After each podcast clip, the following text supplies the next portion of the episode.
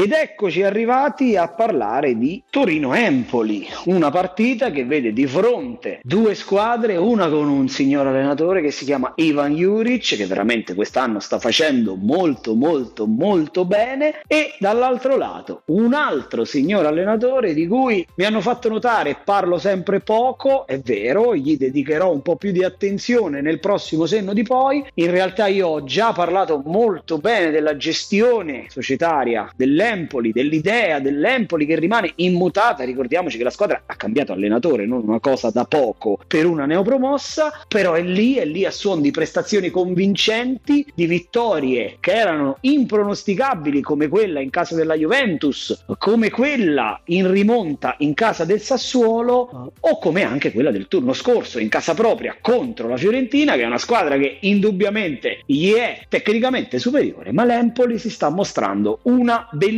realtà basandosi fra l'altro su quello che è sempre stato il disclaimer della società toscana, ovvero valorizzare i giovani, valorizzare i giovani italiani. Ad Empoli sta rinascendo Pinamonti, ci sono dei giovani interessantissimi come Viti, come Ricci, sono calciatori che veramente vanno tenuti d'occhio. In questa partita sicuramente l'Empoli, come diciamo sempre, non si snaturerà. Andreazzoli gioca cercando di farne uno più degli avversari, avversari che però questa volta possono fregiarsi di essere una delle migliori difese del campionato. Il Torino in realtà fa per assurdo più fatica a segnare che a difendere, non ci sarà il Gallo Belotti che è uscito infortunato. Ad ogni modo sarà una partita un po' come Torino-Udinese, il Torino potrebbe vincerla, ma se l'Empoli si spingerà in avanti, potrebbe venire fuori qualcosa di veramente interessante e per questa partita vi dico mettete tutti quelli che avete di entrambi le squadre, di entrambe le squadre perché da questa partita mi aspetto un po' di bonus. Io devo darvi dei nomi e scusandomi sempre per la qualità audio, ma sto registrando lontano dalla mia postazione consueta, io comincio dal calciatore sconsigliato che mi vado a prendere dalla squadra toscana e sto parlando di Sebastiano Luperto.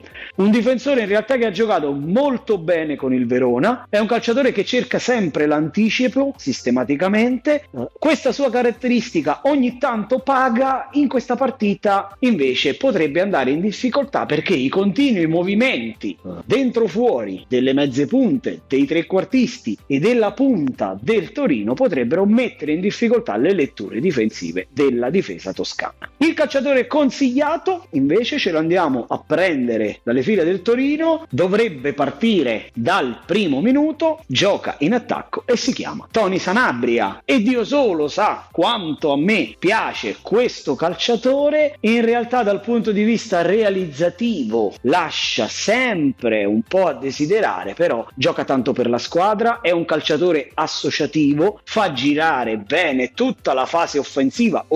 organizzatissima del Torino e magari, siccome aveva indubbiamente perso il suo posto da titolare col ritorno di Belotti e ci mancherebbe, ma non aveva fatto male e non aveva fatto rimpiangere sicuramente il Gallo, magari questa potrebbe essere anche per lui un'occasione di mettersi in mostra e mettere in difficoltà il proprio allenatore Juric che ha a più riprese pubblicamente dichiarato che non vede compatibilità in campo contemporaneamente per Belotti e Sanabria, quindi sostanzialmente ci ha voluto dire che o gioca uno o gioca l'altro e questa partita è secondo me un'occasione troppo ghiotta per Tony Sanabria e per i fantallenatori che ce l'hanno al fantacalcio, per cui dentro Tony Sanabria.